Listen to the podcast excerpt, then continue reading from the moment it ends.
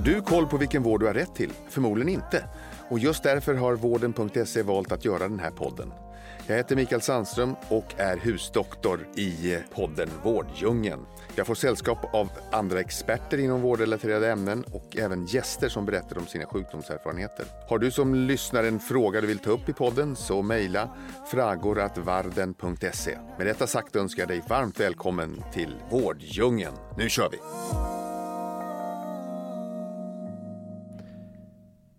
Då hälsar jag dig varmt välkommen tillbaka till ett nytt avsnitt av Vårddjungeln. Podden med mig Staffan Gustafsson och som görs av vården.se. Förra veckan tog vi upp eh, de långa vårdköerna och eh, Anna Hegerstrand som berättade om de konsekvenser som hennes son Noah idag tvingas hantera till en följd just av att han inte fick en barnutredning från BUP i tid. Och idag har jag med mig vår alldeles egna husdoktor Mikael Sandström och eh, vi ska fortsätta lite på samma tema nämligen. Och dagens avsnitt heter Vården i dina händer. Och du som bor i Stockholm och åker kommunalt eller tunnelbana har eh, nog med största sannolikhet sett vår kampanj med samma namn som också frontat av dig Mikael. Så att det blir ett intro till dig. Hur mår du? Ja, tack. Det var trevligt att få vara med igen här. Jag mår alldeles utmärkt, tack. Härligt att höra. Och, men du, då det till ämnet här, vården i dina händer. Vad innebär egentligen vården i dina händer? Alltså det centrala som jag eh, är ju att man vill ju gärna få människor att ta en, en mer aktiv roll i, i, sin, i, i sitt sökande av vård. Att man deltar i den själv, att man inte låter sig bara slussas runt utan att man är man ansvarar för den tillsammans med, med vårdapparaten eller med doktorn. Mm. Och, och, vad skulle du säga är det största problemet med att många inte känner till vilken vård man faktiskt har rätt till? Ja, det blir ju alltså att eh, det, det, vården, det tar längre tid för att få hjälp, man blir negativt inställd. Man har inte klart för sig hur bra vården verkligen kan vara mm. när den är som bäst. Och kan, kan den vara bra en gång så kan den ju vara bra fler gånger. Eh, och det där har man inte riktigt koll på. Och vi har alltså av och till vård i världsklass, mm. men, in, men inte alltid. Och Sverige är ju ett avlångt land, det är geografiskt sett, så att av rent eh, logistiska skäl så finns inte all vård överallt. Men man kan få den, eh, man kan få hjälp om man har rätt att söka på olika platser.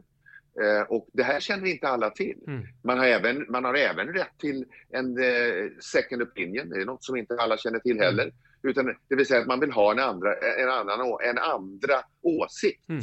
Och det kan ibland vara en källa till konflikt, men det ska det inte vara, utan där ska läkare och sjuksköterskor vara behjälpliga att säga att mm. ibland så klickar det inte mellan två personer, att man inte får förtroende. Mm. Det ska man kunna byta ut Eh, den eh, vårdgivaren utan att det ska bli massa mm. bråk. Och sen vet vi också det, vi pratat om i mm. podden tidigare, att om det är för lång väntetid på den vården du ska ha i den regionen eller den, den delen av landet där du bor, då har du faktiskt rätt att söka vård i andra regioner där det finns tid och man kan till och med få betalt för sin resa dit.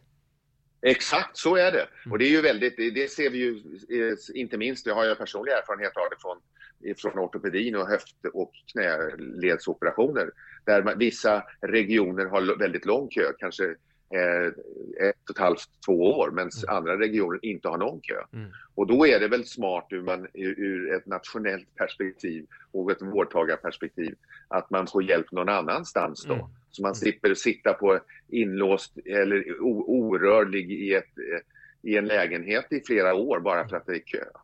Men vad, vad, tror du att det får för konsekvenser då? Både för individen och samhället det här med att man inte faktiskt eh, har all den informationen som man, som man har rätt till vad man kan söka på? Ja, den, den, största konsekvensen blir ju på det individuella planet förstås, alltså mänskligt lidande. Mm. Men, men sen, hur produktiv är en person med ett skadat knä. Så, annars, allt annat är bra. Mm. Nu kan man ju jobba hemifrån, vi vet det här och det, det, det går ju bra. Vi, det har vi sett i covid-tider att vi har ett annat tänkande.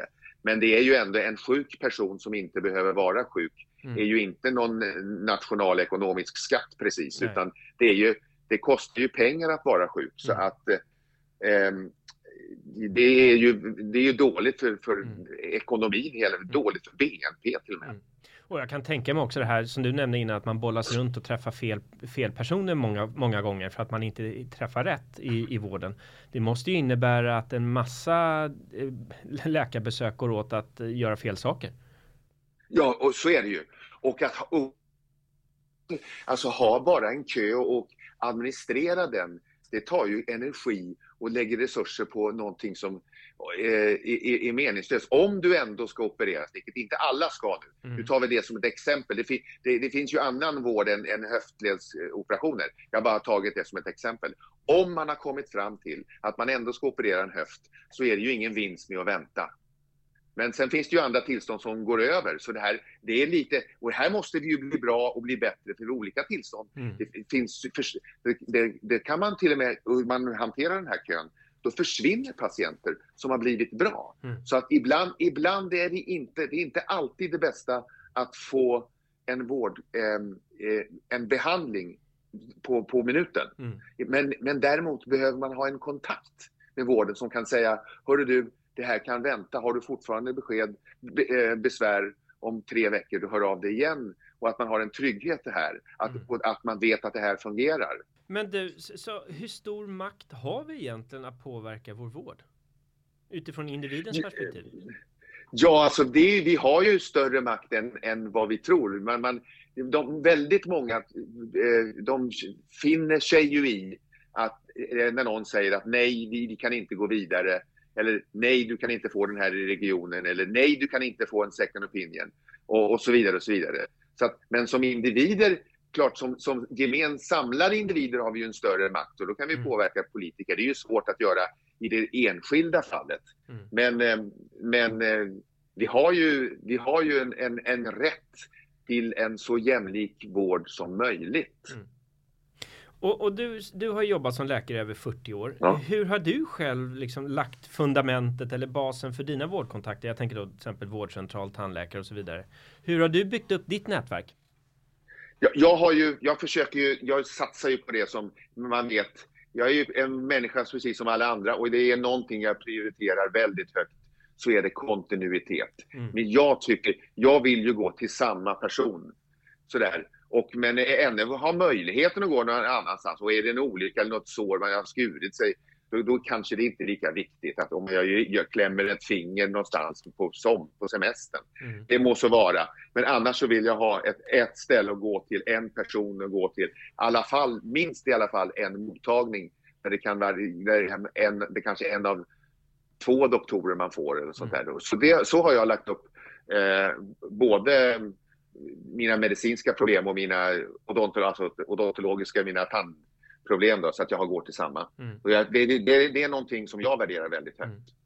Och hos oss på vården.se, där kan man ju då söka, boka och jämföra olika typer av vård. Och, och, vi är ju Sveriges största söktjänst för all legitimerad vård. Och vi har ju över 18 000 enheter då på ett och samma ställe. Och hur tror du att det kommer sig att man vet eh, vad man ska söka och boka till exempel hotell och resor, men man har sämre koll på sina vårdkontakter? Varför är det så? Det, det har du ju, man vill hellre, det är roligare. Väldigt mycket roligare att boka hotell än att boka vård. Eh, eh, så det, och, och, och, och, man, och man tycker att det är skoj och man gör nog det oftare. Det blir en, en vanesak egentligen. Ja. Och det kan man kanske tycka är konstigt, men många gånger så, så det, tillbringar man ju inte så mycket tid med att söka vård, utan det, det, det man gör ofta blir man bra på helt enkelt. Mm. Eh, men, men, och det är därför det är ännu viktigare att det ska vara så enkelt som möjligt. Mm. Man kan väl fördra att få klicka sig runt lite bland hotell eh, och där, där, där, där, där ska man nog vara, det tror jag då kanske, lite mer kritisk mm. eh, med eh, vad, vad, som är vad och det finns ju ett stort reklaminslag på något sätt. Mm. Men när det gäller vår, den övriga vården så där, där tycker jag att man ska ha, försöka skaffa sig de grundkunskaperna som gör att man kan vara trygg mm. när man, man vet att det här är bra kvalitet. Här, och kan jag inte så får jag hjälp. Mm. Eh, och, ha, och då etablera kontakter. Och inte tusen kontakter utan några färre faktiskt. Mm.